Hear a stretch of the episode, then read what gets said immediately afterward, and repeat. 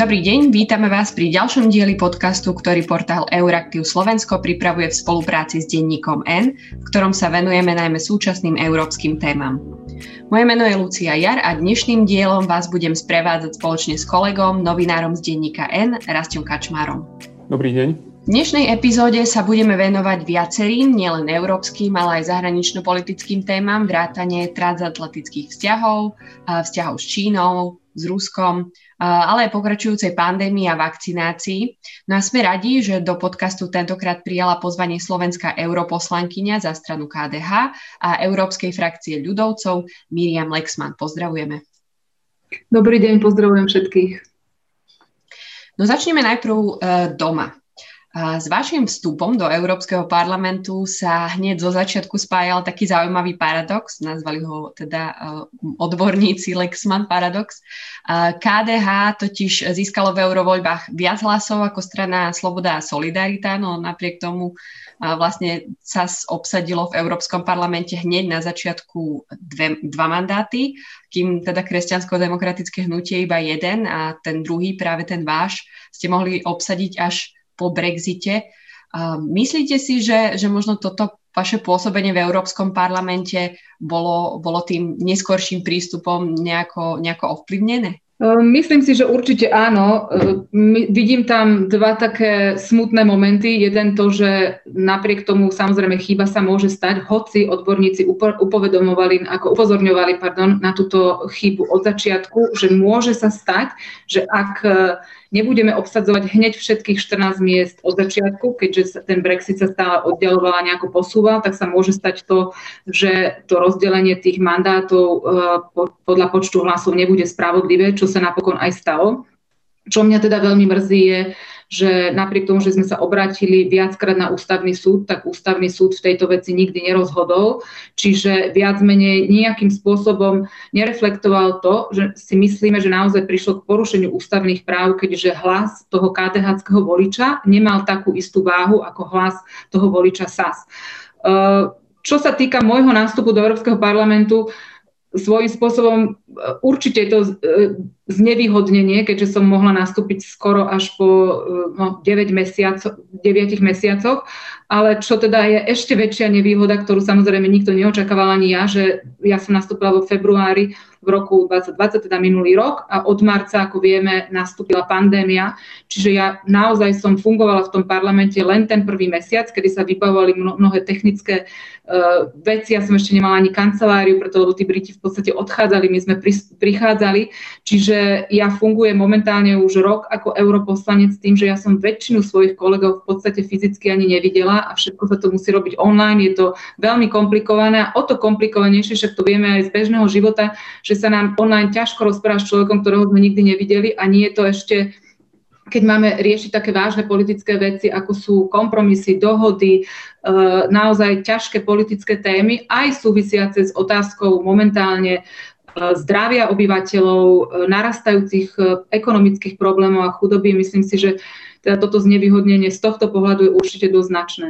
Teda, ak som správne pochopila, tak ústavný súd ešte nejako nerozhodol. Nemáte nejaké nové informácie, že čo sa s, tým, s týmto prípadom vôbec deje? Už sa s ním určite nebude nič diať, lebo viac menej ústavný súd finálne rozhodol, že o tomto prípade rozhodovať nebubude. Mhm. Takže... A myslíte si, aha, myslíte si že, že by sa možno mal zmeniť aspoň systém toho spočítavania hlasov aj napriek tomu, že, že v najbližšom období sa v podstate žiadny nejaký exit neočakáva, ale možno, možno nejaké iné záležitosti sú ešte problematické?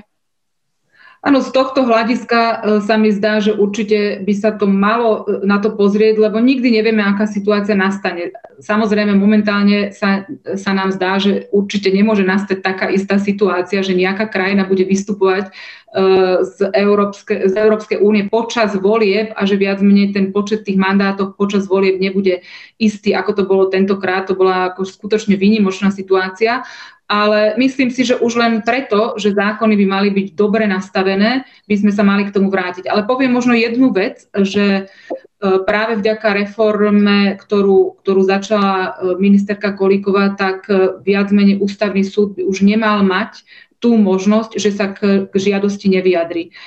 Ja si myslím, že to je správne, keď má občan, alebo v tomto prípade to bola politická strana, pocit, že jeho ústavné práva boli porušené. Ja si nemyslím, že je, je možné vôbec, že je správne, aby ústavný súd sa k tomu meritorne nevyjadril. Čiže nepovedal ani, že či to bola pravda alebo nebola. Jednoducho nebol ani na jednu alternatívu dostatočný počet hlasov, tak sa to viac menej zmietne zo stola. Myslím si, že toto nie je správne, keď chceme chrániť našu ústavu ako ten najvyšší zákon, podľa ktorého sa riadi náš štát. Si myslím, že nie je možné, aby ústavný súd nedával vyjadrenie. Mal by ku každej veci sa vyjadriť meritorne. Posuňme sa teraz priamo k vášmu pôsobeniu v Európskom parlamente. E, ako ste už spomenuli, teda vyše roka ste europoslankyňou, hoci to teda bolo v veľmi obmedzenom režime. E, tuto doma ako novinári a zrejme ako verejnosť vás najčastejšie registrujeme pri zahraničnej politike. O tej sa veľa v posledných rokoch hovorilo v súvislosti s transatlantickou väzbou, ktorá bola počas vlády Donalda Trumpa oslabená. E, Donald Trump už v Bielom dome nie je, nahradil ho Joe Biden a práve od neho sa očakáva, že zlepší vzťahy s Európskou úniou. Máte aj vy e, takéto očakávania, alebo teda čo očakávate od e, Joea Bidena vo vzťahu k spojencom? Ja si myslím, že e, čo sa týka, vrátim sa možno ešte k tomu mandátu prezidenta Trumpa, samozrejme treba mu veľa vecí vytýkať, hlavne spôsob komunikácie, ale treba povedať aj to, že tá administratíva pod jeho vedením možno, že aj posilnila v, niektorých, v niektorom zmysle to, to, to, tie transatlantické väzby a možno posilnila aj tú väzbu medzi Strednou Európou a Spojenými štátmi, ktorá bola naozaj počas prezidenta Obamu oslabená. Aj teda na naše veľké sklamanie, keďže sme sa odrazu ocitli e, možno nie v takom ako keby v stredobode záujmov tých Spojených štátov.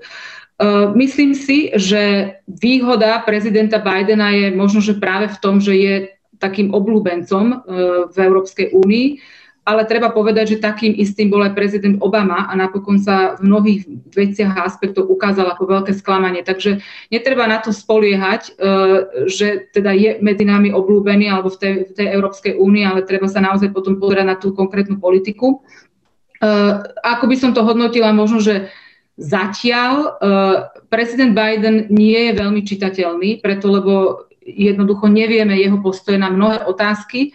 Napriek tomu, že začal e, svojou inauguračnou rečou, ktorú naozaj e, sústredil na jednotu a hovoril veľmi často o jednote, začal vo svojom mandáte e, politikami, ktoré tú verejnosť americkú rozdeľujú čo sa mi zdá trošku v kontraste s tým, čo, čo ako keby slúbil. Nevidím tam nejaký, nejaké veľmi silné kroky k tomu, aby prinášal riešenia, ktoré by nejakým spôsobom vedeli zjednotiť, e, zjednotiť e, Ameriku ako takú. E, jednak sa to týka tých kultúrno-etických tém, ktoré Ameriku veľmi silno roz, rozdeľujú a napokon rozdeľujú aj celý Západ, ale týka sa to možno, že aj pozície voči Iránu, týka sa to aj pozícií E, voči, e, voči Číne, kdežto tam ešte je to veľmi ťažko čitateľné, že do akej miery e, bude prezident Biden nasledovať tú, to, to, ako to nastavil, alebo teda akým spôsobom začal prezident Trump. Ale poviem tu ešte jednu vec.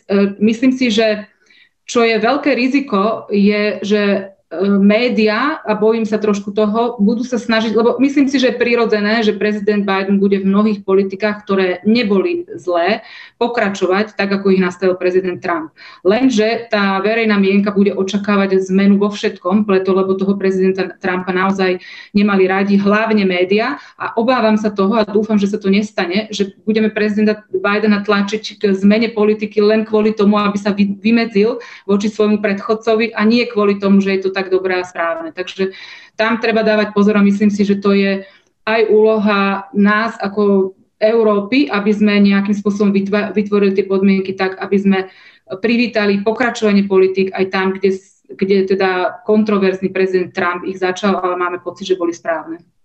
A myslíte si, že by Európska únia možno aj po e, tom odklone Obamu, ktorý ste spomenuli, ale aj po skúsenostiach s Trumpovou vládou sa mala pokúsiť o možno väčšiu autonómiu zahraničnej politike a bezpečnosti, a to aj bez ohľadu na to, kto je v Bielom dome, aby sme nemuseli pri každom novom prezidentovi rozmýšľať, že ako sa teraz pre nás tá situácia zmení? Ono je to ťažká téma, lebo ja si myslím, že uh, sa tam veľa vecí o tom hovorí, ktoré možno, že nie sú v súvislosti s tou, s tou jasnou líniou. Prezident Trump vlastne začal vyzývať Európsku úniu alebo členov e, transatlantickej aliancie, ktoré sú z Európskej únie, aby zvýšili svoje investície do bezpečnosti. Preto, lebo sme, neplníme si povinnosti, ku ktorým sme sa zaviazali. Čiže v tomto, v tomto smere sme boli sami vyzvaní k určitej väčšej autonómii v zmysle, aby sme participovali na rovnakým dielom na tej, na tej obrane toho západného transatlantického sveta a tým pádom tam môžeme mať aj väčšie slovo samozrejme. Čiže ja si myslím, že tento krok je správny, lebo je to aj našou úlohou, aby sme boli rovnocenným partnerom Spojeným štátom, aby to nebolo nastavené tak, že viac menej sme od, od tej obrannej schopnosti Spojených štátov závislí. Čiže tu si myslím, že treba pokračovať v tomto a treba tlačiť na to, aby si naše členské štáty v rámci Európskej únie plnili svoje záväzky, čo sa týka obrany. Čo sa týka celkovo zahraničnej politiky, opäť by som povedala, že ja si myslím, že my tam máme spoločné hodnoty a na tých je postavená aj tá transatlantická ako keby zahraničná činnosť. To je nevýhodou, e, si myslím, že mnohokrát aj Spojené štáty, ale mnohokrát aj my zlyhávame a upúšťame od tých základných hodnot, na ktorých má byť postavená tá naša zahraničná politika. A toto nás rozdeluje. Ja si myslím, že čo je našou úlohou je, nie sa pozerať na to, že hľadáme väčšiu autonómiu, ale aby sme sa vrátili k tým hodnotám, na ktorých má byť postavená naša zahraničná politika a aby sme posilňovali práve v rámci tých hodnot tú transatlantickú spoluprácu, lebo to nás vytvorí ako blok silnejšími. A ja ešte tu poviem jednu vec. My vlastne tie hodnoty máme zakotvené aj v samotných európskych zmluvách, lebo v článku 21 sa jasne píše, že naša zahraničná politika má byť založená presne tých istých hodnotách, ktoré priniesla tie členské štáty Európskej únie e, ako do, do tej únie. A myslím si, že my mnohokrát upúšťame od týchto hodnot, lebo sa nám zdá, že vlastne v tom globálnom svete treba skôr tak pristupovať tak reál politicky, že musíme nejakým spôsobom si zvážiť naše záujmy, tlačiť si v podstate tie záujmy, ale tak aj popri tom aj tie hodnoty. A ja si myslím, že to má byť naopak, lebo keď my začíname v, v tomto veľmi komplexnom svete upúšťať od tých hodnot, to nás len oslabuje. My ako keby sme sem tam sa hambili za tie naše hodnoty. Ja si myslím, že práve keď tie hodnoty posilníme, tak to urobí našu zahraničnú politiku silnejšou aj teda v rámci Európskej únie, ale aj v tom ako keby transatlantickom kontexte, že môžeme tlačiť aj na Spojené štáty tiež, aby, pri, aby bol ten prístup v tom globálnom svete principiálnejší a aby naše spojenectvo bolo silnejšie.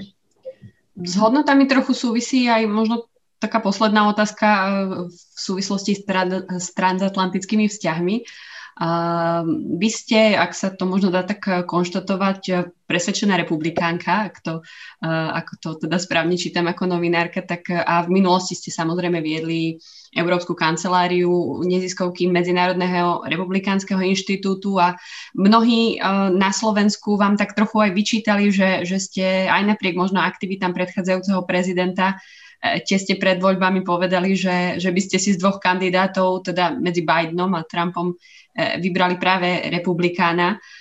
Zmenil sa možno nejako váš pohľad na neho aj v kontexte tých januárových nepokojov v kapitole? E, možno by som to uviedla trošku do kontextu. E, jednak, že Republikánsky inštitút, ktorý som viedla, je apolitický inštitút, on nie je priamo napojený na, na politickú stranu. A pre mňa prezident Trump nereprezentoval tie, tie hlavné republikánske hodnoty, ktoré ja vyznávam. Prezident Trump počas dĺžky celého svojho života skôr, bližší demokratom ako republikánom Spojených štátov, čiže ja som ho nebrala ako za republikánskeho uh, par excellence prezidenta, takže takto by som to možno že uviedla. Uh, čo, čo sa týka tej mojej odpovede, uh, tá moja odpoveď bola trošku komplexnejšia. Ja som povedala, že, si, e, že prezident Biden nereprezentuje pre mňa tie hodnoty, ktoré sú pre mňa najpodstatnejšie a povedala som aj to, že som rada, že nemusím urobiť Spojených štát, že nie som občanka Spojených štátov a že nemusím stať pred týmto rozhodnutím, preto lebo si myslím, že to rozhodnutie e, vždycky má mnoho aspektov a ako som povedala, prezident Biden pre mňa nereprezentoval tie hodnoty, ktoré si myslím, že sú podstatné. Veľmi často ich nereprezentoval ani prezident Trump, takže možno by som to takto uviedla do kontextu. Dobre, takto diplomaticky beriem to. Zo Spojených štátov sa presuňme trošku ďalej, teda k ďalším svetovým mocnostiam, konkrétne k Rusku a k Číne. A trochu viac teda aj do dnešných dní. Rusku a Číne sa totiž e, podarilo vlastne distribuovať svoje vlastné vakcíny do desiatok krajín sveta už a Európska únia e, na druhej strane alebo úplne naopak e, rozšírila svoj zákaz vývozu vakcín až do júna 2021 a podobne majú politiku nastavenú aj Spojené štáty. Nepoškodí to možno do budúcna vnímanie Európskej únie ako, ako nejakého globálneho hráča, ktorý má tú svoju mekú silu v rukách a aj týmto spôsobom sa aktivizuje na svetovom poli? Toto je veľmi vážna otázka, je to veľmi ťažká morálna otázka, Presne. preto lebo áno, na jednej strane e, by sme mohli očakávať, že Európska únia bude ten altruistický hráč, ktorý e, začne bude pomáhať všetkým krajinám na svete e, k tomu, aby dokázali rýchle očkovať svojich občanov. Na druhej strane vieme, že tých e, vakcín tu máme veľmi málo a vlastne ani tie dohody, ktoré, tie dodávky, ktoré mali prísť do Európskej samotnej, do, do samotnej Európskej únie, neplatia. Jednoducho tí, tí výrobcovia nedodržiavajú tie zmluvné podmienky a nedodržiavajú tie zmluvné dávky, teda treba povedať aj to, že tie zmluvy s tými dodávateľmi neboli veľmi transparentné. My ako europoslanci sme sa dožadovali toho, aby sme mali sprístupnené tieto zmluvy, aby sme mohli do nich nahliadnúť, e, aby boli zverejnené. Do určitej miery sme niektorí mohli nahliadnúť, ale len fyzicky v parlamente, čo počas korona krízy je to veľmi problematické. Mnohí poslanci vôbec nemôžu do Bruselu docestovať, lebo keď sú z nejakého greckého ostrova, tak tam ani nemajú tú možnosť, lebo tie lety sú všetky zrušené. Čiže myslím si, že je tam veľká chyba transparentnosti, po prvé. Po druhé, e, toto opatrenie Európskej únie vlastne prišlo až neskôr potom, ako sme zistili, že tých vakcín je naozaj veľmi málo. Ako ste spomenuli Čínu a Rusko, treba povedať aj to, že Čína a Rusko ďaleko, ďaleko zaostáva za európskym priemerom v rýchlosti očkovania vlastných občanov a to, prečo sa rozhodli e, ja by som to povedala, že slubovať e, veľké dávky vakcín e, iným tretím krajinám je už aj na rozhodnutie alebo na, na vnímanie poslucháčov, ale ja si myslím, že je to taká nejaká vakcinačná hra, žiaľ geopolitická, ktorá, ktorá sa teraz rozohrala a jediná e, možnosť, e, ako sa voči tomuto brániť, je naozaj transparentnosť. Ja to možno aj prenesiem na tú slovenskú úroveň. V týchto hodinách sa tu diskutuje o tom, že či sme objednali 3 milióny vakcín a či sme ich mohli a mali objednať a, a mali sme to právo alebo nemali. A ja mám pocit, že toto sa už diskutuje druhý deň. My stále nevieme jasnú odpoveď, že nie je možné, aby sme tu dva dni diskutovali o tom, že či sme si objednali 3 milióny vakcín, na ktoré sme mali, ktorú, to, ako, teda nie právo, ale možnosť, lebo to bol ten sekundárny európsky trh, alebo neobjednali. Že jednoducho chýba, veľmi chýba transparentnosť v týchto procesoch a žiaľ aj na tej európskej úrovni, aj na tej našej domácej úrovni. A myslím si, že je to veľmi nešťastné práve v takejto veľmi dôležitej otázke, ktorá sa týka zdravia a života občanov. Tu treba dbať na tú transparentnosť, aby sa lebo tá transparentnosť je jediná cesta, ako vytvárať dôveru medzi tými politickými predstaviteľmi, tými uh, odborníkmi, ktorí robia tie rozhodnutia, tými občanmi, ktorí sú na týchto rozhodnutiach e, závislí. Čiže um, vy ste tú otázku tak komplexne položili, ja som na ňu komplexne odpovedala, ale myslím si, že som sa snažila zachytiť všetky tie atribúty tej, tej otázky. Ja by som na to možno ešte nadviazal. Ak sa bavíme teda o vakcinačnej hre, ako ste to nazvali, tak e, prirodzene nemôžeme vynechať aj Slovensko, keďže aj slovenská vláda nakúpila e, vakcínu Sputnik V. Sice, ako ste vraveli, momentálne sa nestretávate v Bruseli tak pravidelne, ako by ste sa asi stretávali, ak by nebola pandémia, ale zachytili ste možno nejaké reakcie z, od europoslancov na tento nákup, alebo možno od ďalších kolegov z Bruselu? Určite mne niekoľko kolegov volalo hneď v ten deň, keď sa to stalo, lebo niečo zachytili v medzinárodných médiách, ale samozrejme niekedy tie médiá tak sú také strohé, keď nevedia presné detaily, takže nevedeli presne, čo sa deje, tak mi okamžite volali, že čo sa to vlastne stalo. Čiže Ehm, bolo to, bolo to taký ako keby prekvapujúci moment pre mnohých našich európskych partnerov a myslím si, že aj teraz, keď sa na to pozerám spätne, prinieslo to veľmi veľa zla a ja neviem pomenovať jedno jediné dobro, ktoré by to prenieslo. Preto, lebo Jednak, že my samotní sme postupovali veľmi pomaly v, v očkovaní našich vlastných občanov. My sme mali stále na skladoch ešte tie vakcíny, ktoré sú schválené Európskou liekovou agentúrou, ale nevedeli sme rýchle postupovať preto, lebo sme tu mali zle nastavený ten, ten registračný formulár, ľudia proste zahlásili, ale boli vyhodení, keď tie vakcíny neboli v regióne kde, kde sa hlásili, nutili sme tu ľudí cestovať za vakcínami, namiesto toho, aby sa tie vakcíny presúvali podľa toho záujmu, tých záujmov občanov.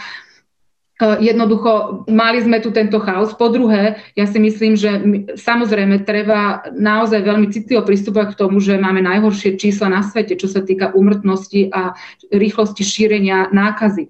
Ale očkovanie je dlhodobé riešenie krátkodobé riešenie sú všetky tie opatrenia, ako sú nastavené. My máme rok pandémiu a stále sme ešte ne, ne, nepristúpili k elektronickému trasovaniu, napríklad, čo sa v mnohých krajinách ukázalo ako najlepšie riešenie. E, my sme ne, stále sme nevedeli nejakým spôsobom nastaviť tie pravidla tak, aby boli e, aby prinášali to ovocie, ktoré sme chceli. E, máme tu všetko zatvorené, napriek tomu nám tie čísla stále rastú, čiže asi niekde je chyba. A myslím si, že do tohto e, ešte takto oslabiť vládu a jednotu vlády, e, čo sa stalo vlastne tým, že proste premiér sa rozhodol tieto vakcíny sem z Ruska priniesť poza chrbát svojich koaličných partnerov, si myslím, že je to e, tá, to oslabenie jednoty tejto vlády v takejto krízovej situácii naozaj sa odrazí aj na tom, že budeme ešte slabší v tom boji proti tej pandémii, lebo tu je jednota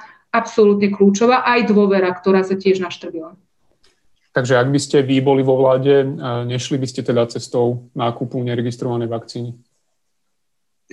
No, ak by bolo KDH vo vláde, tak ja si myslím, že my sme, my sme mnohokrát uh, tlačili na vládu, aby sa tu konštruktívne pristupovalo k tej situácii, ktorá je. Tie, to trasovanie nákazy sme x krát o tom hovorili, že toto je veľmi dôležité. Hovorili sme o prevencii. My sme vyzvali vládu, aby uh, ohrozeným skupinám obyvateľstva, čo sú seniory, ale teda aj ľudia s, s rôznymi ochoreniami, aby im boli e, zadarmo rozdané respirátory a vitamíny doručené, preto lebo vieme, že v iných krajinách toto robili a, a prinieslo to svoje účinky. Jednoducho chrániť tú alebo posilňovať tú imunitu toho obyvateľstva je jedno zo základných tých faktorov, ktorá sa u nás absolútne podceňovala. My sme sa potom rozhodli to začať robiť sami. Rozdali sme vyše 60 tisíc respirátorov medzi hlavne teda seniorov a týchto ohrozených skupín, ale samozrejme to sa nedá vysuplovať štát. Akože toto mal všetko robiť štát. Čiže e, kebyže je KDH vo vláde, myslím si, že v mnohých tých e, veciach by sme pristupovali racionálnejšie. Napríklad sme aj kritizovali e, to celoplošné cestovanie. My sme od začiatku hovorili, že testovať treba hybridne, čiže tam, kde sú prirodzené, prirodzene sa ľudia stretávajú, čiže u zamestnávateľov, v školách, v rôznych tých zariadeniach, ktoré sú otvorené, teda aj v DSSK a tých zariadeniach sociálnych služieb. Čiže jednoducho od začiatku my sme mali k mnohým veciam, e, sme konštruktívne prinášali návrhy a teda čo sa týka samotného toho, e, toho nákupu, e, nemôžem to povedať s istotou samozrejme, lebo však nie sme v tej vláde, ale ak sa potvrdí to, že vlastne my sme mali možnosť nakúpiť viac tých, e, e, tých voľných vakcín na tom sekundárnom európskom trhu od Pfizeru a nevyužili sme túto možnosť a na, naopak sme kúpili vakcíny od Sputnik, teda vakcíny Sputnik e, dodáva, od ruského dodávateľa, ktoré nemôžeme používať, lebo sa ním do dnešného dňa nemôže očkovať práve preto, že ne, neexistuje na to ten právny rámec, aby tam bola zabezpečená tá, e, tá, tá bezpečnosť, alebo teda nie je jasné, kto by prevzal zodpovednosť za to v prípade, že by prišlo k, ne, ne, k nežiaducim účinkom. Čiže si myslím, že toto sú všetko chyby, ktoré nastali a naozaj ten nákup samotný toho Sputnika priniesol ešte viac, e, by som povedal, že kontroverzií a momentálne nemôžeme povedať, že priniesol žiadne riešenie, keďže sa ním očkovať nemôže. Mhm. Ak sa teda vrátime k zahraničnej politike, tak Rusko nie je teda jediný štát, ktorý sa snaží o takúto vakcínovú diplomáciu. Podobne je na tom aj Čína, ktorá predáva svoju vakcínu po celom svete. A čiastočne sa vďaka tomu darí možno prekryť e, niektoré vlastné problémy vnútropolitické. E, mohli by sme medzi ne zaradiť aj represie v provincii Xinjiang, ktoré už dokonca viaceré štáty označili za genocídu. E, ako vy vnímate z pozície europoslankyne, že práve Európska únia sa v takej situácii s Čínou rozhodla vyrokovať investičnú dohodu, o ktorej sa teda veľa hovorilo minulý mesiac? Ja, ja vnímam toto rozhodnutie ako veľmi nešťastné rozhodnutie, lebo na jednej strane to podkopáva tie transatlantické vzťahy, o ktorých som hovorila pred chvíľkou, že by bolo dobre ich pod, po, posilniť. Spojené štáty očakávali, že počkáme na nástup Bidenovej administratívy, aby sme si nejakým spôsobom harmonizovali naše kroky uh, v rámci obchodných dohôd s Čínou. Uh, Európska únia to neurobila. Komisia hoci sa táto dohoda už vyjednáva okolo 7 rokov, komisia sa odrazu začala veľmi ponáhľať. Ja si myslím, že je to veľmi nešťastné. Nešťastné je to z mnohých dôvodov, ktoré ja otvorene kritizujem. Je to jednak tá zhorš- zhoršená alebo zhoršujúca sa ľudskoprávna situácia v Číne, kde tu máme jasnú genocídu, potvrdil to aj dokument, ktorý vyšiel um, um, americký jeden inštitút, ktorý vlastne prechádzal uh, všetkými možnými e, dohovormi Spojených národov, kde sa hovorí o formách genocídy, tak sa vlastne dokázal, že tá, to, čo sa e, deje v provincii Xinjiang, e, splňa všetky kritéria, ktoré vlastne Spojené národy majú ako kritéria k tomu, čo sa môže prehlásiť za genocídu. Ale nielen to, že táto genocída sa tam deje, my sa stávame morálne spolu zodpovední za, tak, za túto genocídu a za toto zneužívanie ľudí ako otrokov pri, pri, pri uh, vyrábaní produktov, ktoré idú a končia na našom trhu. Jednoducho ja si myslím, že toto je uh, neakceptovateľné, aby sme sa my uchýlili k tomu, že na to, aby sme mali možnosť toho nejaké ekonomické výhody, že tie produkty sú lacnejšie, my uh, zatvárame oči pred tým, že tieto produkty sú vytvárané novodobými otrokmi, ľuďmi, ktorí sú na dennej báze týraní, mučení, ktorí sú sledovaní, nemajú žiadnu, uh, by som povedala, ich integrita ako ľudskej osoby nie je vôbec uh, akceptovaná.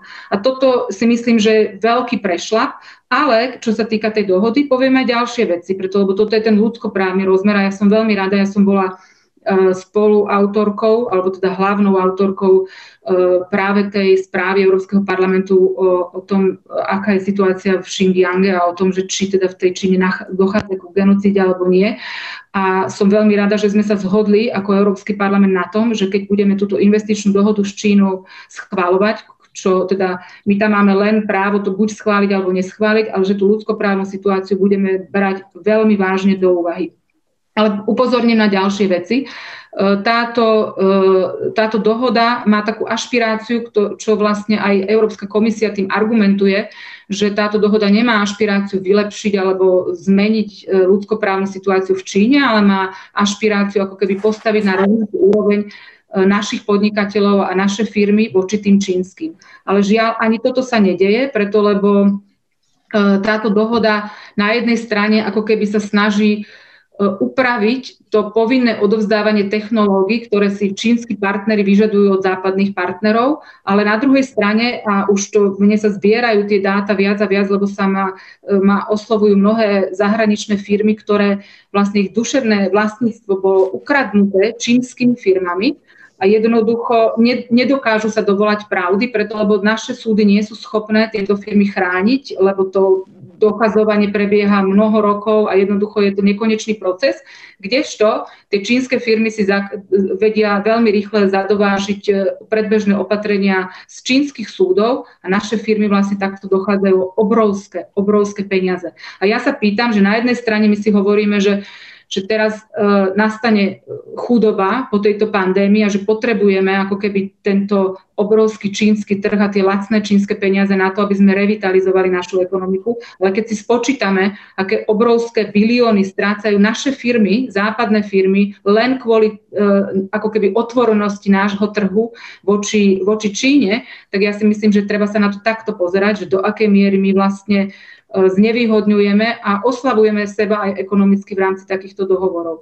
Čiže mám pocit, že sa na to pozeráme tak slepo a ešte poviem dve veci, čo sa týkajú tohto dohovoru s Čínou. E, tento dohovor e, ako keby iba hovorí o tom, že Čína má nejakým spôsobom priblížiť e, to pracovné právo k tým dohovorom, ktoré, sa, ktoré sú ako keby na medzinárodnej úrovni, že teda tí práva robotníkov by mali byť do takej miery chránené, ako je to minimum stanovené medzinárodnými zmluvami. E, čo, ale nejakým spôsobom sa tam nehovorí o tom, že by sa Čína zaväzovala k tomu, aby tieto dohovory plnila.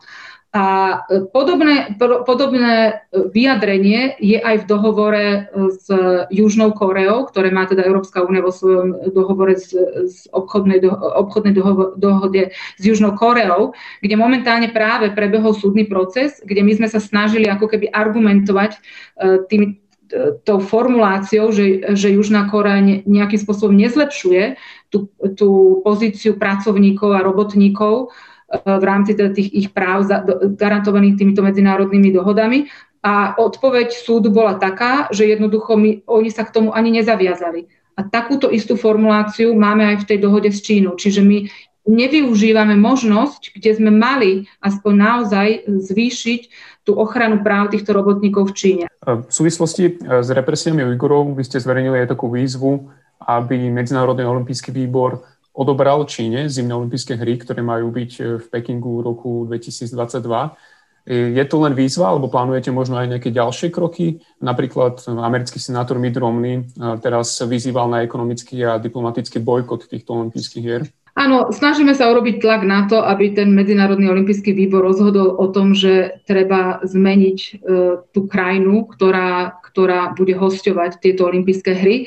Neviem, do akej miery je to reálne, keďže tie olympijské hry sú naozaj za rok a aj tá krajina, ktorá by to teda mala nahradiť Čínu, asi potrebuje možno aj väčší priestor na to, aby to všetko pripravila, lebo tam naozaj treba veľmi veľa vybudovať celú tú infraštruktúru. Takže, ale myslím si, že aj sme sa tak dohodli s kolegami v rámci takej medziparlamentnej aliancie tých demokratických štátov, kde sa snažíme nejakým spôsobom koordinovať naše kroky voči Číne a diskutovať o rôznych rizikách, že my sa nemôžeme sústrediť iba na tieto najbližšie olympijské hry v Číne, preto lebo tá otázka, že olympijské hry, ale aj medzinárodné rôzne športové podujatia sa dejú v krajinách, kde vládne silná totalita, je taká morálna otázka voči nám, že akým spôsobom tomuto zabrániť. Čiže treba sa na to pozerať aj dlhodobo, nielen vždy, keď vlastne sa už prichádza k nejakým týmto hrám, tak my sa spamätáme v poslednej chvíli, ale často sa to už nedá zmeniť. Takže uh, rozmýšľame o tom, že jednak uh, vytvárať tlak na, na tie um, olympijské výbory tých jednotlivých krajín demokratických, aby sa tam doložila taká klauzula o tom, že jednoducho ľudské práva musia byť jednou z otázok, ktoré sa bude, ako keby, ktoré sa zvažujú pri tom, keď sa rozhoduje o tom, že ktorá krajina bude hostovať napríklad teda tieto olympijské hry. Čiže e, takáto doložka tam bola ako keby dohodnutá v rámci e, ako keby ochrany životného prostredia, že momentálne sa e, ochrana životného prostredia e, berie ako jedna z, jedno z kritérií, keď sa uvažuje o tom, že ktorá krajina by mala byť tou hostujúcou krajinou. Ja si myslím, že tie ľudské práva je nevyhnutné, aby sme, tam, aby sme tam doplnili. Po druhé, ja si myslím, že je veľmi dôležité, aby sme robili tlak na na sponzorov, jednak teda olympijských hier, ale aj rôznych týchto ďalších športových podujatí. Preto, lebo tieto firmy ja viem, že momentálne to veľmi problematické, oni už tie dohody majú dávno urobené, čiže momentálne by ako keby prišli, prišlo k finančným stratám v prípade, že by odstúpili od týchto do, dohovorov, čiže o to ťažšie to bude dosiahnutelné. Ale opäť si myslím, že my sa musíme na tento problém pozerať eh, ako dlhodobo chceme ako do budúcna riešiť. A jednoducho, ja si myslím, že je neakceptovateľné, aby západné firmy, ktoré profitujú z nášho slobodného sveta, z toho, že tu človek je braný ako, e, ako slobodný a že sa jeho dôstojnosť a sloboda chráni, aj teda v rámci podnikania a podnikateľských aktivít, tak tieto firmy z tohto nášho sveta profitujú. Ja si myslím, že je morálne neakceptovateľné, aby sme my vlastne podporovali krajiny, ktoré tieto rôzne športové podujatia zneužívajú len na propagáciu vlastného režimu. Takže toto je taká ďalšia otázka. Ja si myslím, že to minimum, ktoré by sme o ktoré by sme sa mali snažiť, ak sa nám teda nepodarí presun tých olympijských hier, ak sa nám nepodarí zabrániť tomu, aby títo sponzory zo, zo západných teda krajín sponzorovali tieto hry, tak to minimum by malo byť to, že uh, budeme sa snažiť, aby politici zo západných demokratických krajín nešli, e, ako sa nezúčastnili týchto olympijských hier, prídu tam naše športové týmy, lebo tu zase chápem, že my nemôžeme bojovať proti tomu, aby, aby sa celé týmy športovcov nezúčastnili, preto lebo nedá sa to nejakým spôsobom toto spájať a oni nemôžu niesť tú morálnu zodpovednosť. Práve naopak si myslím, že tam v tom športe je dobré, aby tam dochádzalo k tej takej ako keby v rámci toho športového férového zápasu, aby sa títo športovci z týchto rôznych krajín e, zoznámili, rozprávali, ale myslím si, že že by sme mali my iba vyslať tieto naše športové týmy, ale naši politici by nemali byť súčasťou tej, e, tej propagandy toho komunistického režimu v Číne. E, uvidíme, či e, Josep Borel pôjde teda na tie olympijské hry, keďže vy ste ako europoslanci a europoslanky nehovárovali aj pred návštevou Ruska, aby tam nešiel, že na to nie je ideálny čas. Napokon e, tá návšteva bola všeobecne považovaná za veľmi nevydarenú a potom boli zavedené nové sankcie voči Rusku.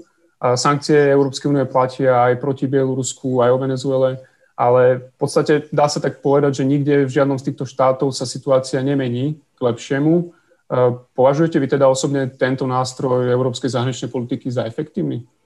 Ešte, ak môžem, poviem jednu vec k tým olympijských hrám, čo som zabudla, podľa mňa je to veľmi podstatné, že e, by som bola veľmi rada a e, teda by som chcela apelovať na médiá, aby e, v rámci toho, keď sa budú robiť prenosy z tých olympijských hier, aby, aby hneď v tom čase, čiže nejakým spôsobom do tých komentárov, aby bolo e, zdieľané divákom, aká je katastrofálna ľudskoprávna situácia v Číne. Aby, aby aj naozaj tie naše médiá možno, že informovali o tej druhej stránke tej Číny a kompenzovali tú propagandu, ktorá sa tam bude diať v rámci tých olympijských hier. Že toto si myslím, že je, je podstatné a taká je zodpovednosť tých médií.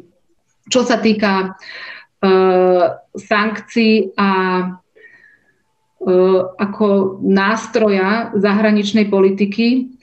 Ja si myslím, že mhm, ja si myslím, že e, sankcie, ktoré sú cielené, je veľmi dobrým nástrojom. O sankciách sa veľmi dlho hovorilo ako ako o nástroj, ktorý nefunguje, stále nejakým spôsobom sme sa nevedeli na, to, na tom zhodnúť, že či to je dobré, nie je to dobré, ale vtedy sa hovorilo skôr o takých všeobecných ekonomických sankciách voči nejakej krajine.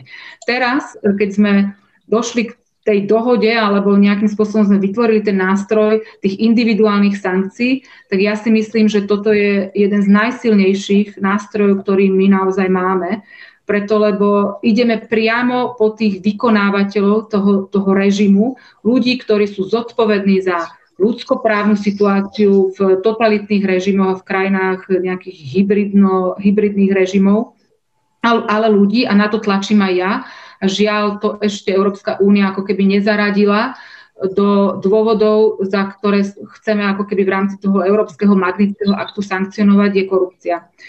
Eh, ja si myslím, že korupcia je priamy útok na ľudské práva, lebo keď eh, režim okráda vlastných eh, obyvateľov a zbedačuje vlastných obyvateľov na obohatenie seba a na posilňovanie ekonomické svojich nejakých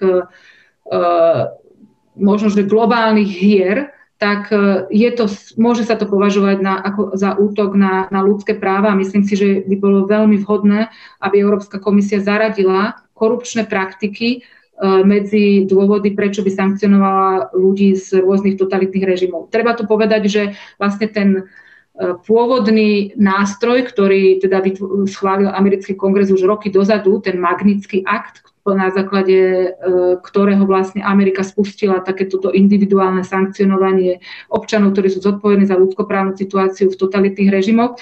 Európska únia teda po mnohých rokoch sa nám podarilo schváliť tú európsku verziu, ale žiaľ, na rozdiel od tej americkej, my tam tú korupciu nemáme. Ja som bola aj spoluautorkou takej výzvy, ktorú podpísalo 204 poslancov Európskeho parlamentu aj národných parlamentov, aj z, aj z Národnej rady Slovenskej republiky vyše 20 poslancov podporilo túto výzvu, aby sa e, naši čelní predstavitelia venovali otázke toho, že do tých európskych sankčných mechanizmov, že by sa teda korupcia tiež doplnila. K tomu aj takú informáciu, že prečo je to dôležité, aj z pohľadu možno, že občana na Slovensku, ktorý má pocit, že ja sa nevenujem zahraničnej politike a neviem sa rozhodnúť, že či teda je to správne alebo není správne. Ale my vieme, že naša súčasná vláda dostala veľmi silný mandát, hlavne kvôli tomu, že ľuďom začali veľmi vadiť tieto korupčné praktiky, ktoré tu máme doma. A jednoducho treba povedať, že tie korupčné praktiky v mnohých štátoch vlastne priamo korumpujú naše naše podmienky.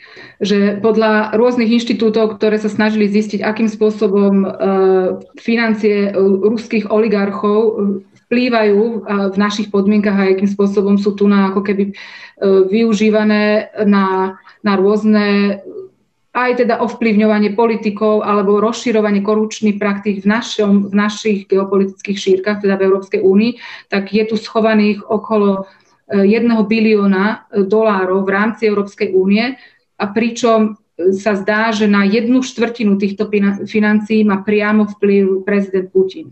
Takže toto je vec, ktorú naozaj môže zaujímať aj našich, našich poslucháčov a ľudí na Slovensku, preto lebo tieto peniaze priamo znásobujú korupciu aj u nás doma. A práve preto je veľmi dôležité, aby sme vlastne túto zahraničnú korupciu postihovali, lebo je to jednak aj ochrana tých ľudských práv tých krajín, odkiaľ táto korupcia prichádza, ale je to aj znižovanie alebo nejakým spôsobom limitovanie tých korupčných praktík u nás doma. V súvislosti so sankciami, ale Úniu možno stále viac trápi aj, aj taká dilema podľa, podľa niektorých možno až korupčného charakteru, Niekedy sa to aspoň tak zdá a to je aj budúcnosť projektu Nord Stream 2. Myslíte si, že je nejaká cesta, aby, aby ostal aj Vlk City, aj Kozacela a aby sme našli možno nejaký prienik, možno aj v súvislosti teda s, um, s rozhodnutiami zo strany Spojených štátov a prípadne ako aktívne sa k tomu stavia Nemecko? Uh, áno, tento projekt je veľmi kontroverzný a žiaľ nejakým spôsobom uh, pokračuje ďalej napriek tým obrovským uh, výzvam, ktoré, ktoré pre nás predstavuje. Mne sa zdá, že je neakceptovateľné, aby my sme si na jednej strane povedali, že chceme znižovať našu energetickú závislosť od Ruska, preto lebo to vytvára rôzne geopolitické tlaky a teda zvyšuje rizika. Ako Európska únia sme sa na tomto zhodli. Na druhej strane nie sme schopní zastaviť projekt, ktorý znásobuje našu závislosť energetickú od Ruska. To je priamy rozpor medzi, hovoríme jedno a konáme druhé. A myslím si, že, že toto sa nám môže naozaj vrátiť. E, americká strana v podstate momentálne sankcionovala niektoré spoločnosti, ktoré, ktoré teda participujú na dokončovaní tohto projektu. Ja si myslím, že toto je jeden spôsob, akým, akým by sme mohli k tomu my pristúpiť, ale žiaľ naozaj vzhľadom na pozíciu Nemecka v celom tomto probléme je to veľmi ťažko dosiahnutelné. Na druhej strane e, sa ozývajú teraz také hlasy a ja som teda pokiaľ sa nám to nepodarí zastaviť tento projekt, tak ja som zástanca toho, aby sme nejakým spôsobom, potom keď sa ten projekt dostav, dostáva, aby sme si my položili jasné, jasné podmienky voči Ruskej federácii, za akých podmienok my spustíme tento projekt. Uh, neviem, či sa nám to podarí potom zjednotiť, keď sa nám ne, nedarí už teraz zjednotiť na tom, aby sme vlastne tento projekt ne, nedobudovali, ale ja si myslím, že naozaj nás to oslabuje aj našu jednotu, aj našu konzistentnosť v tom, čo hovoríme a v tom, čo robíme. A nie je to len ohľadom našej bezpečnosti a teda tej energetickej E, nezávislosti od Ruska, po ktorej povolávame, ale je, sú to aj medzinárodné dohovory, ktoré Ruská federácia porušila napríklad aj okupovaním Krymu, kde my vlastne E, dobudovaním tohto projektu veľmi znevýhodňujeme Ukrajinu voči Rusku, preto lebo Ukrajina ako tranzitná krajina e, príde o veľké finančné prostriedky, takže a stane sa teda oveľa ľahšie vydierateľnou. Takže si myslím, že z, to, z tohto hľadiska, alebo zo všetkých týchto hľadisk e, primárnou, prim, našim primárnym cieľom by malo byť zastavenie tohto projektu, ale žiaľ neviem, či sa na to nájde tá politická vôľa, ktorá zatiaľ absentuje. Hovorí europoslankyňa Miriam Lexman. Ešte raz ďakujeme, že ste si našli čas. Ďakujem aj ja veľmi pekne. No a od improvizovaných moderátorských stoličiek sa s vami lúči Rastislav Kačmar z denníka N a Lucia Jar z portálu Euraktiv Slovensko. Tento podcast vznikol s podporou Európskeho parlamentu. thank you